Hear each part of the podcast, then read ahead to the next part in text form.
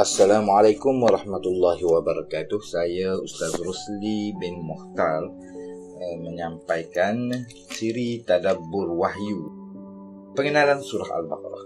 Surah ini dinamakan surah Al-Baqarah. Perkataan Al-Baqarah bermaksud lembu sementara huruf Al yang ada pada perkataan Al-Baqarah diletakkan bagi menunjukkan bahawa lembu itu sedia dimaklumi sebelum ini. Dengan itu perkataan Al-Baqarah di sini boleh diterjemahkan kepada lembu Bani Israel. Al-Baqarah yang um, mempunyai huruf tak marbutah pada akhirnya merupakan isim jins iaitu menunjukkan kepada jenis. Perkataan Baqarah adalah kata nama yang berasal dari perkataan ataupun dari perkataan perbuatan iaitu Baqarah yang bermaksud membelah dan menebuk. Perkataan ini diambil lalu dinisbahkan kepada lembu kerana haiwan ini biasa digunakan untuk membajak tanah. Perbincangan ini bukanlah bertujuan untuk menumpukan perhatian kepada isu-isu kecil tetapi objektif sebenar perbincangan ini ialah menunjukkan betapa dalam bahasa Arab satu perkataan yang pendek boleh mengandungi makna yang luas. Keadaan ini akan kita temui di sepanjang perbincangan berkaitan ayat-ayat Al-Quran. Perbincangan seperti ini mendedahkan keunikan bahasa Arab dan membuktikan keistimewaan bahasa tersebut berbanding dengan bahasa-bahasa yang lain. Tema surah Al-Baqarah Ibnu Ashur di dalam kitab beliau At-Tahrir wa Tanwir berpendapat bahawa su tema surah Al-Baqarah ialah membina masyarakat Islam dengan nilai-nilai yang benar serta membersihkan mereka dari pencemaran jahiliah. Surah ini turut di peringkat awal hijrah Nabi Muhammad sallallahu alaihi wasallam di Madinah. Ketika itu, umat Islam baru sahaja melepasi peringkat perjuangan sebagai pendakwah yang ditekan dan dihalang ketika mereka di Mekah dahulu. Situasi di Madinah amat berbeza kerana dalam peringkat ini kuasa pentadbiran berada pada pihak Nabi Muhammad sallallahu alaihi wasallam dan para sahabat. Sudah tentu dua situasi berbeza ini mengundang cabaran yang berbeza juga. Antara situasi perbezaan ketara yang dihadapi oleh kaum muslimin di Madinah ialah terdapatnya kaum ahli kitab yang terdiri daripada Bani Israel. Kebanyakan mereka tidak menerima dakwah Nabi Muhammad SAW. Lalu mereka kekal dalam agama Yahudi. Sementara sebahagian mereka pula menentang kewujudan Nabi SAW di Madinah dengan cara yang halus. Ada di kalangan mereka yang berpura-pura memeluk agama Islam tetapi menyimpan dendam yang tidak berkesudahan terhadap kaum muslimin. Situasi ini tidak terdapat di Mekah sebelum ini kerana pertembungan antara Nabi Muhammad SAW dan musyrikin Mekah berlaku secara terang-terangan. Topik Surah Al-Baqarah Surah Al-Baqarah secara umumnya boleh dibahagikan kepada dua bahagian. Bahagian pertama membincangkan tentang asas-asas Islam berkaitan hala tuju dalam kehidupan manusia, akhlak-akhlak dan keikhlasan dalam pengabdian diri kepada Allah Subhanahu wa taala.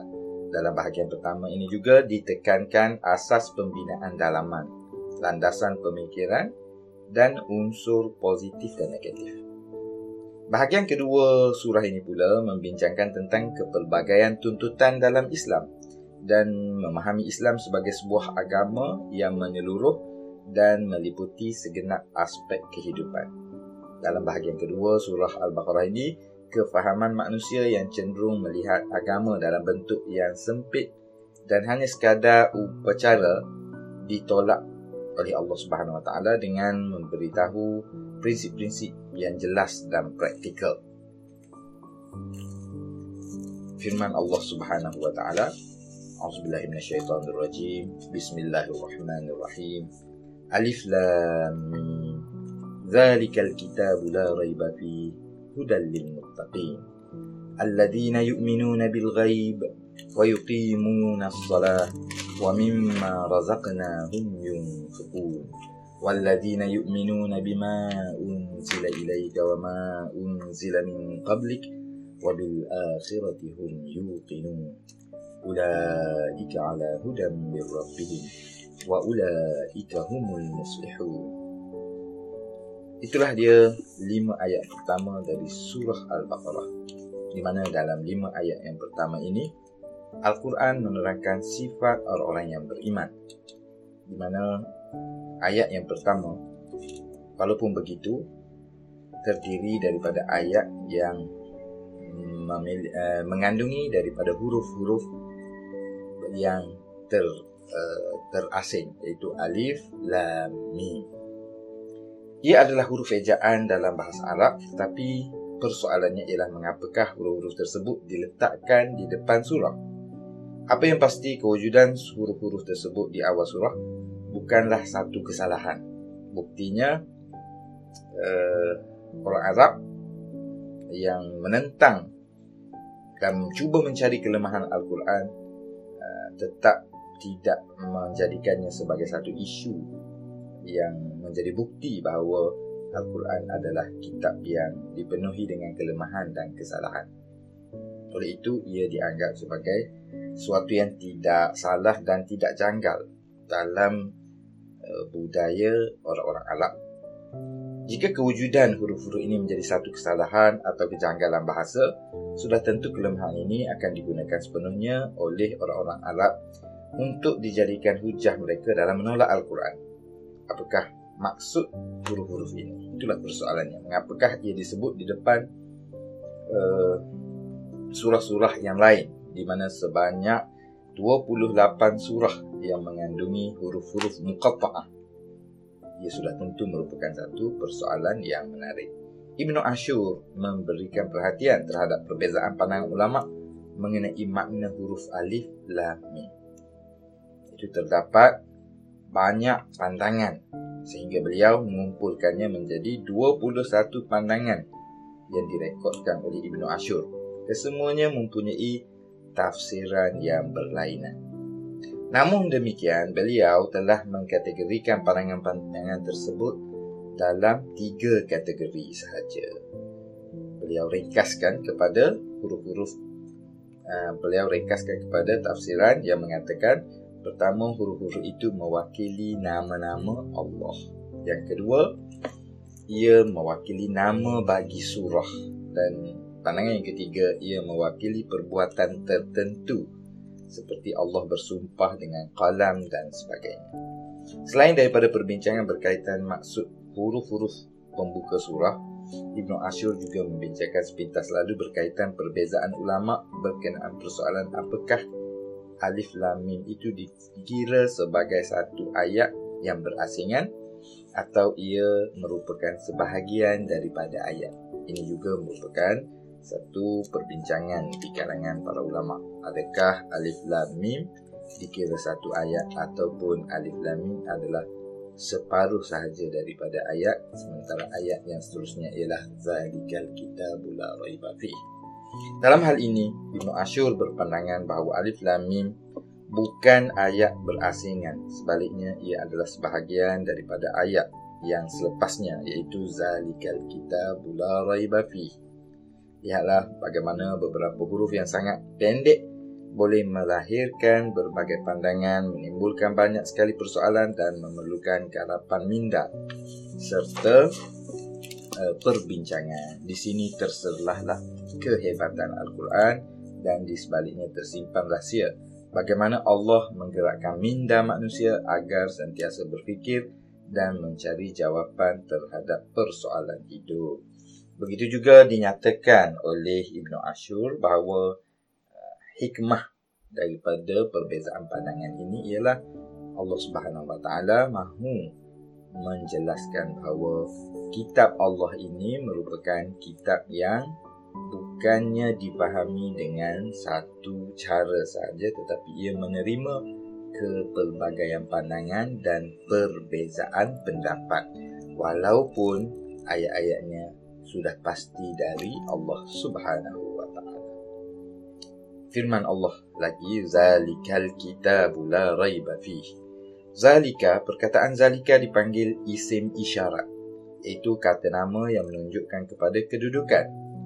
Zalika perkataan zalika bermaksud kitab ini. Namun demikian agak menakjubkan apabila Allah Subhanahu wa taala menggunakan perkataan zalika uh, kerana perkataan zalika mengandungi maksud lain iaitu itu ini dan itu jadi disebabkan makna yang sesuai ialah ini maka sebab itu uh, maksud sebenar yang dipahami daripada perkataan zalikal kitab ialah inilah kitab. Zalikal kitab sebenarnya bukan sahaja bermaksud kitab ini ia juga bermaksud kitab itu. Mengapakah perkataan seperti ini dipilih untuk berada di permulaan surah yang agung ini? Persoalan yang cukup menarik dan semestinya tersirat di sebaliknya keagungan Tuhan dan kesucian kitab Allah. Perkataan zalikal kitab kita terjemahkannya dengan makna kitab ini. Sedangkan perkataan zalika bermaksud ini dan juga bermaksud itu namun dia namun demikian kita tidak boleh katakan terjemahan ini ataupun itu adalah salah ini kerana bahasa kita tidak dapat menterjemah ke semua makna Al-Quran. Di sinilah kita dapat memahami mengapa Al-Quran diturunkan dalam bahasa Arab. Kita akan nampak lebih mendalam mukjizat bahasa ini apabila kita mengetahui bahawa rahsia Allah memilih perkataan perkataan dalam Al-Quran. Walaupun ada sahaja perkataan lain yang boleh digunakan bagi menerangkan makna ini, akan tetapi perkataan zalika itulah yang terbaik kerana mempunyai makna yang lebih luas. Al-Quran adalah wahyu Allah yang diturunkan melalui malaikat Jibril dan ke, dada, ke dalam dada Nabi Muhammad SAW. Mengapakah tiba-tiba ia dinamakan kitab sedangkan baginda tidak menerimanya dalam bentuk tulisan. Ini satu persoalan yang cukup menarik juga kerana perkataan kitab dalam bahasa Arab berasal dari perkataan kataba yang bermaksud menulis.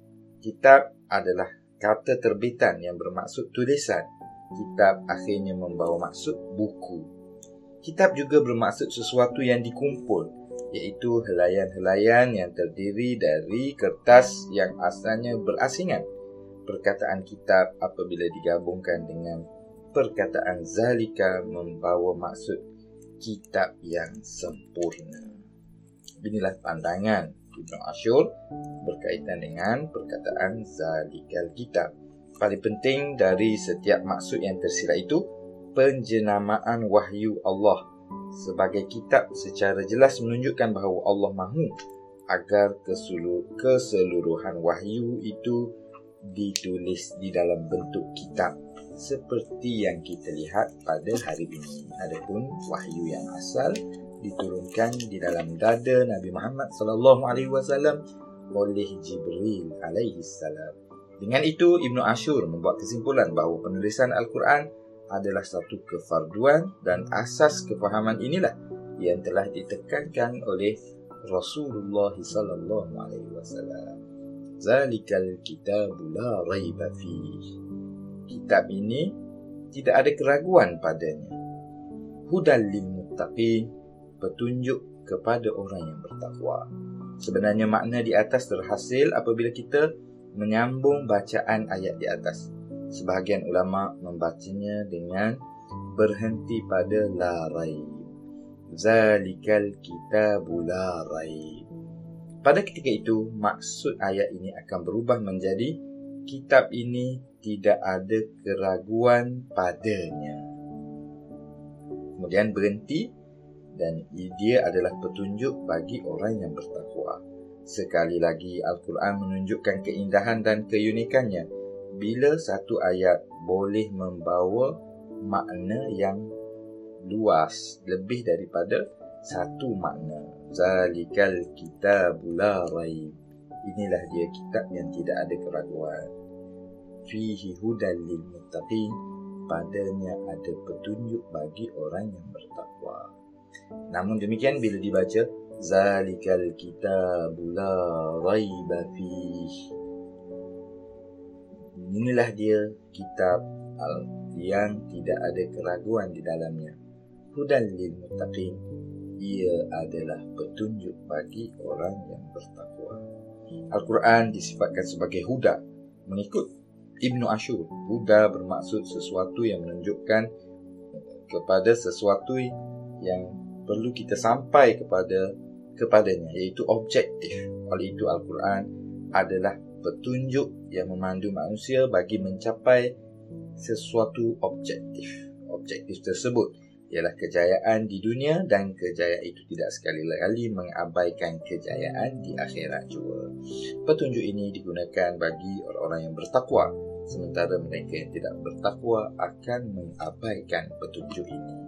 Apakah makna takwa? Takwa mempunyai beberapa maksud, antaranya berhati-hati dan bertindak proaktif dalam menjauhi sesuatu yang tidak diingini. Bertakwa yang dimaksudkan di sini ialah orang yang mahu menjauhi segala yang membawa kemurkaan kepada Allah dan mahu melakukan segala perintahnya bagi mendapat keredaan Allah Subhanahu wa taala. Orang-orang seperti inilah yang akan menerima Al-Quran sebagai panduan hidup mereka. Dalikal kitab la raiba fi hudal lil muttaqin. Ayat ini jika dilihat dari satu sudut ia membawa bermaksud ia mem, bermaksud pemberitahuan bahawa Al-Quran adalah petunjuk bagi orang yang bertakwa. Dari dari sudut yang lain pula, ayat ini bermaksud suruhan iaitu jika kamu bertakwa maka hendaklah kamu menjadikan Al-Quran sebagai petunjuk. Sebenarnya kita juga biasa menggunakan teknik ini seperti ditulis kawasan yang uh, kawasan tidak berkasut. Pada hakikatnya mahu dikatakan jangan memakai kasut di kawasan ini. Jadi ayat di atas bukan sahaja mengandungi pemberitahuan tetapi ia juga mengandungi suruhan. Ia dipanggil dalam kaedah bahasa Arab uh, jumlah khabariyah urida bihil insya'iyah. Ayat dalam bentuk pernyataan tetapi mengandungi unsur suruhan itu suruhan supaya menjadikan Al-Quran sebagai petunjuk.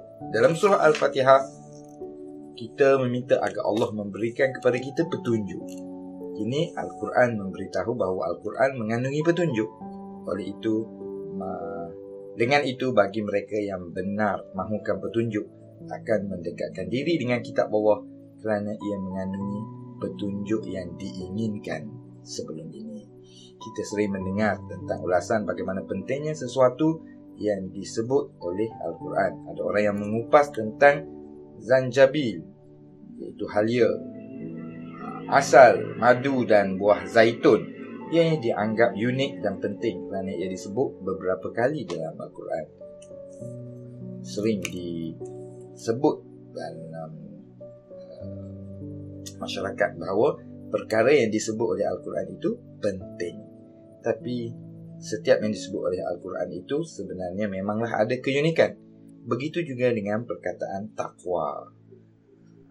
Perkataan takwa tidak disebut seperti mana zanjabil. Sekali saja tidak disebut seperti mana madu. Tapi perkataan takwa disebut berpuluh-puluh kali di dalam Al-Quran. Bahkan ia disebut ratusan kali. Jadi sudah tentu ianya lebih penting dan lebih unik dan lebih perlu untuk umat Islam memberi perhatian kepada takwa. Perkataan takwa sebenarnya berulang sebanyak 258 kali di dalam Al-Quran.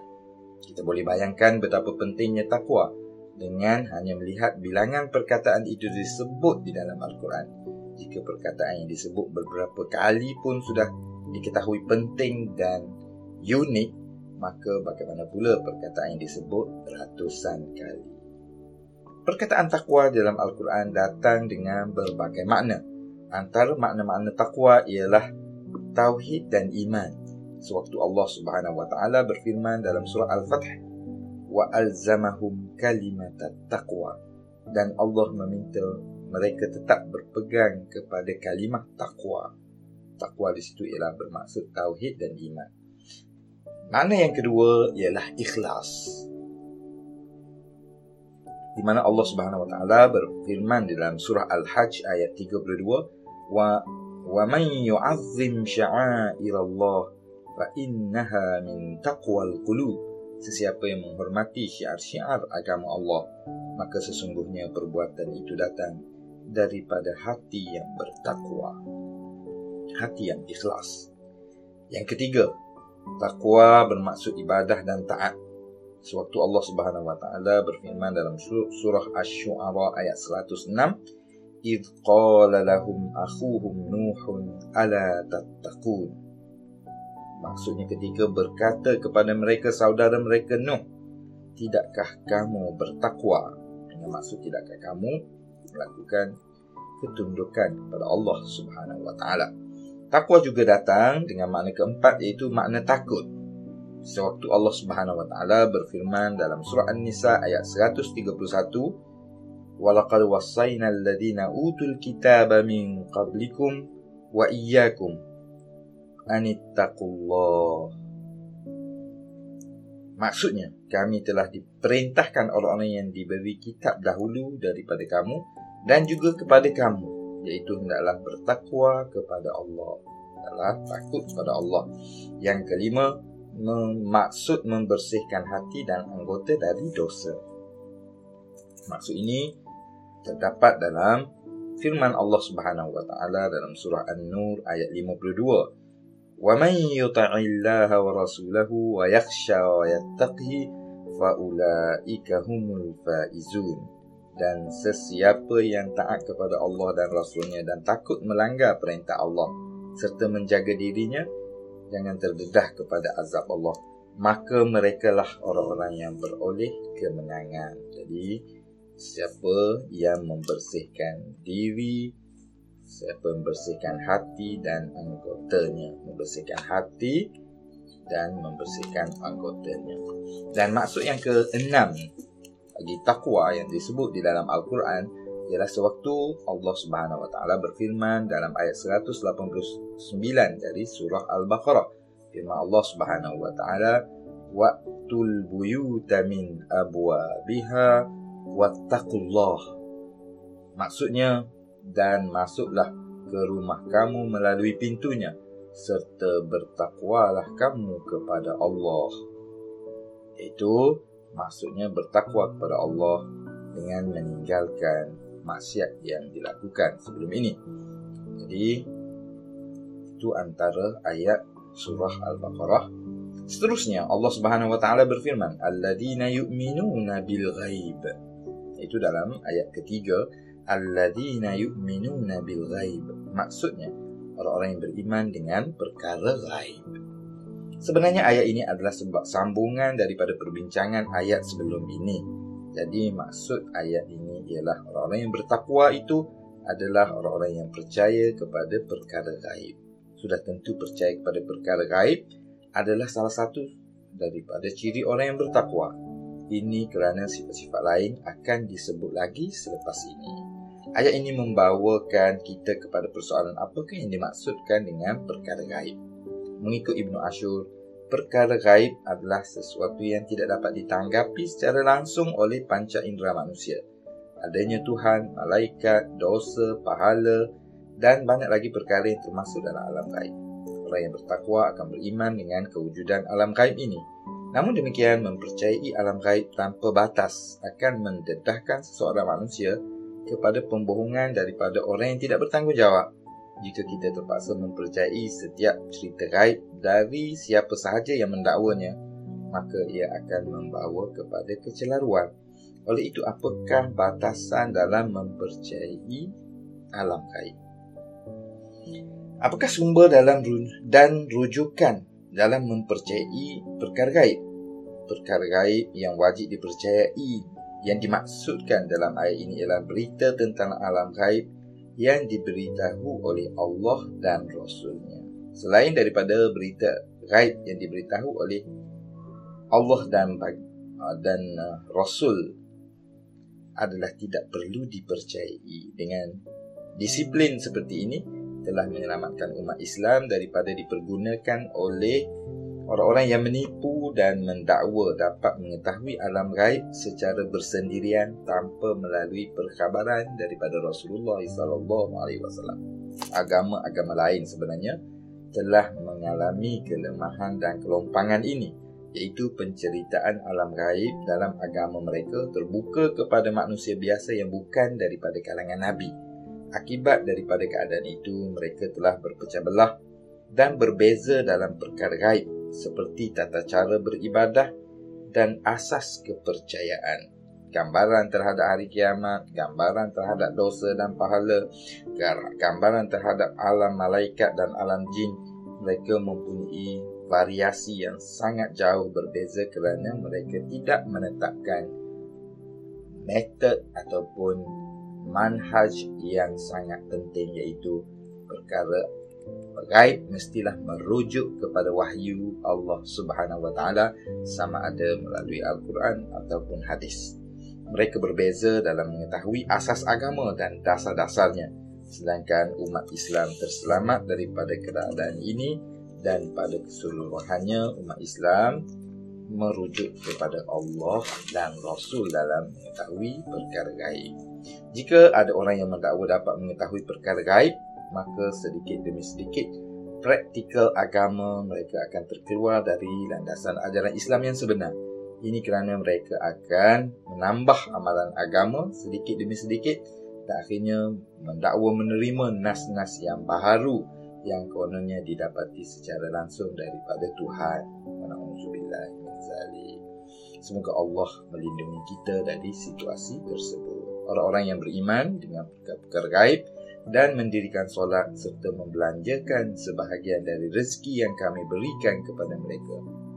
Di mana Allah telah menyifatkan orang-orang yang bertakwa sebagai orang-orang yang mendirikan solat. Menurut Ibnu Ashur, perkataan agama digunakan kerana berdiri menunjukkan kepada perbuatan dan peristiwa yang serius. Perkataan aqama bukan agama ya, Menurut Ibn Ashur, perkataan aqama digunakan kerana berdiri menunjukkan kepada perbuatan atau peristiwa yang serius. Orang Arab menyifatkan tercetusnya perang dengan kata qamatil harb. Telah berdirinya peperangan, iaitu telah berlaku peperangan. Tapi kerana peperangan adalah satu peristiwa yang besar, maka dia disifatkan dengan aqama yang pada awalnya bermaksud berdiri. Perkataan ini terbentuk kerana berdiri adalah berlawanan dengan duduk dan orang yang duduk membawa gambaran yang tidak bertindak apa-apa. Melalui penerangan seperti ini, Allah bukan sahaja menceritakan tentang sifat orang bertakwa yang melakukan solat, tetapi solat itu sendiri diberitahu sebagai sesuatu yang perlu diberikan haknya sesuatu yang serius seperti khusyuk dan tuntutan lain. Orang-orang yang beriman dengan perkara-perkara gaib dan mendirikan solat. Allah telah menyifatkan orang yang bertakwa sebagai orang yang mendirikan solat. Perkataan solat bukanlah perkataan baru bagi orang Arab. Mereka telah menggunakan perkataan ini sebelum kedatangan Nabi Muhammad sallallahu alaihi wasallam lagi. Namun demikian, perkataan solat bagi mereka merujuk kepada makna doa dan ibadah secara umum saja. Walaupun begitu, solat yang dimaksudkan di dalam ayat ini ialah solat seperti mana yang kita kerjakan pada hari ini. Ini dipanggil solat dalam istilah syarak. Jadi, sepanjang pembacaan Al-Quran nanti kita akan menemui perkataan solat yang digunakan dengan makna solat pada hari ini dan perkataan solat yang digunakan juga dengan makna doa sahaja. Ya. Keadaan ini diharapkan tidak menimbulkan kekeliruan.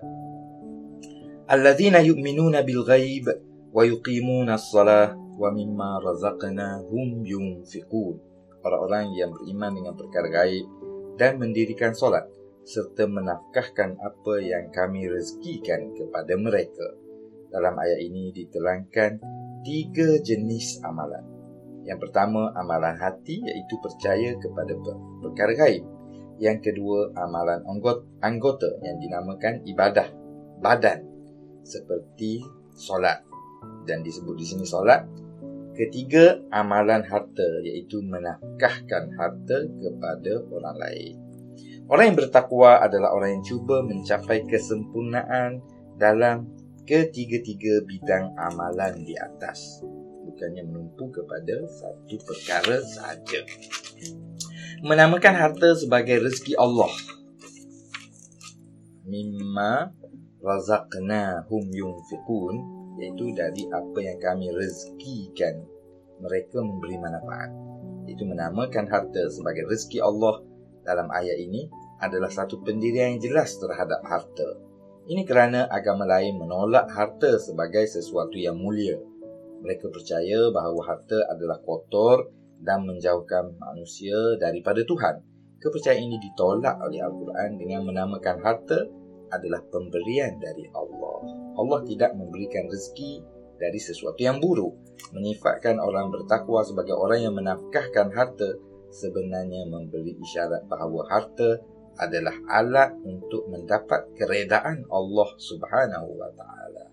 Firman Allah, "Walladzina yu'minuna bima unzila ilaik wa ma unzila min qablik wabil akhirati hum yuqinun maksudnya dan juga orang-orang yang beriman kepada kitab yang diturunkan kepadanya dan kitab-kitab yang diturunkan sebelum daripadamu serta mereka yakin akan hari akhirat. Terdapat tiga sifat orang bertakwa dalam ayat keempat ini. Pertama, beriman dengan Al-Quran. Yang kedua, beriman dengan kitab-kitab yang diturunkan sebelum kedatangan Nabi Muhammad SAW dan ketiga beriman dengan hari akhirat. Digunakan perkataan beriman di sini bagi menunjukkan kepada kepercayaan yang jitu yang berdasarkan kepada kesedaran dan kefahaman bukan kepada ikut-ikutan saja. Ini kerana pengetahuan yang tidak disertakan dengan keyakinan tidak dinamakan iman. Oleh itu dalam perkara iman tidak diterima taklid tapi mestilah berdasarkan keyakinan. Kitab suci Al-Quran, kitab Injil dan kitab Taurat dan lain-lainnya adalah semuanya kitab-kitab yang diturunkan oleh Allah Subhanahu Wa Taala. Tapi cara kita beriman kepada kitab-kitab ini berbeza. Beriman kepada Al-Quran uh, mestilah keimanannya secara terperinci.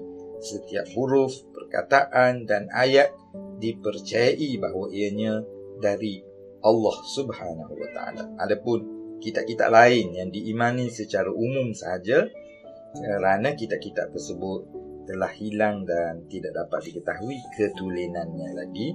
Jika ada orang yang mendakwa kita dia memiliki kitab suci tertentu, maka kita perlu menolak dakwaan tersebut seperti ada ajaran yang mendakwa mereka memiliki suhuf Nabi Ibrahim. Mereka mendakwa memiliki suhuf Nabi Ibrahim. Dakwaan ini tidak berasas kepada ilmu kerana tidak ada satu hujah pun yang dapat membuktikan dakwaan tersebut. Sayangnya disebabkan kejahilan yang berlaku dalam umat Islam masa kini ada ah, segelintir ahli masyarakat yang terpengaruh dan mengikut ajaran seperti ini. Seterusnya Allah Subhanahu wa taala berfirman, "Ulaika ala hudam min rabbihim wa ulaika humul muflihun." Ayat ini merupakan ayat kelima dalam surah Al-Baqarah yang bermaksud mereka lah orang-orang yang berada dalam petunjuk Tuhan mereka dan mereka lah orang-orang yang berjaya. Siapakah orang yang berjaya? Persoalan, siapakah orang yang berjaya? mereka adalah orang-orang yang memiliki sifat-sifat di atas sifat-sifat yang telah disebutkan sebelum ini menjadikan Al-Quran sebagai petunjuk baik imannya melakukan tuntutan ibadah melakukan tuntutan terhadap harta dengan baik orang-orang yang percaya kepada kesinambungan syariat Allah dan yakin dengan hari pembalasan inilah sifat teras yang jika dipahami dengan baik oleh umat Islam akan menjadikan mereka sebagai satu bangsa yang berjaya. Sudah tentu kejayaan itu berupa kejayaan di dunia dan kejayaan di akhirat. Ini kerana syariat Islam diturunkan bertujuan membawa kemaslahatan kepada manusia di dalam dua kedua kehidupan iaitu kehidupan dunia dan kehidupan di akhirat. Apabila umat Islam berada dalam kondisi apabila umat Islam berada dalam kondisi tidak berjaya, maka perlu sekali kita sama-sama melihat kembali kefahaman dan penghayatan umat Islam terhadap lima ayat yang pertama ini. Antara pengajaran am yang dapat kita dapati daripada lima ayat ini ialah jika dilihat dari ayat satu ayat hingga ayat lima surah Al-Baqarah ini terdapat beberapa sifat yang disebutkan di dalam ayat-ayat ini. Pertama, sifat menjadikan Al-Quran sebagai petunjuk. Kedua, beriman kepada perkara gaib. Ketiga, mendirikan solat. Dan keempat, menafkahkan harta. Kelima, beriman kepada kitab-kitab terdahulu. Dan keenam, beriman dengan hari akhirat. Terdapat enam sifat teras yang disebutkan di dalam ayat ini. Keenam sifat ini sebenarnya mewakili jenis amalan dalam kategori yang berlainan. Kepahaman ini perlu kerana jika seorang itu memahami ayat-ayat di atas secara literal sahaja, maka amalan yang diperlukan perlu dilakukan untuk menjadi orang Islam yang berjaya hanyalah lima perkara sahaja. Kepahaman begini sudah tentu tidak dapat diterima. Ini kerana masih banyak tuntutan-tuntutan lain yang perlu dipenuhi dalam kehidupan seorang Muslim. Ibadah puasa, haji tidak disebut dalam ayat-ayat di atas kerana apabila disebut solat maka ia mewakili ibadat yang berbentuk badaniah iaitu berbentuk anggota. Sifat menafkahkan harta pula sering ditafsirkan sebagai mengeluarkan zakat. Tafsiran seperti ini seolah-olah menyempitkan kewajipan harta seorang muslim hanya kepada zakat semata-mata. Sedangkan seorang muslim dituntut untuk menafkahkan hartanya dengan baik terhadap berbagai sudut antaranya kepada orang yang berada di bawah tanggungannya. Seorang muslim juga dituntut untuk mendermakan hartanya kepada orang yang memerlukan walaupun dalam, bukan dalam bentuk zakat.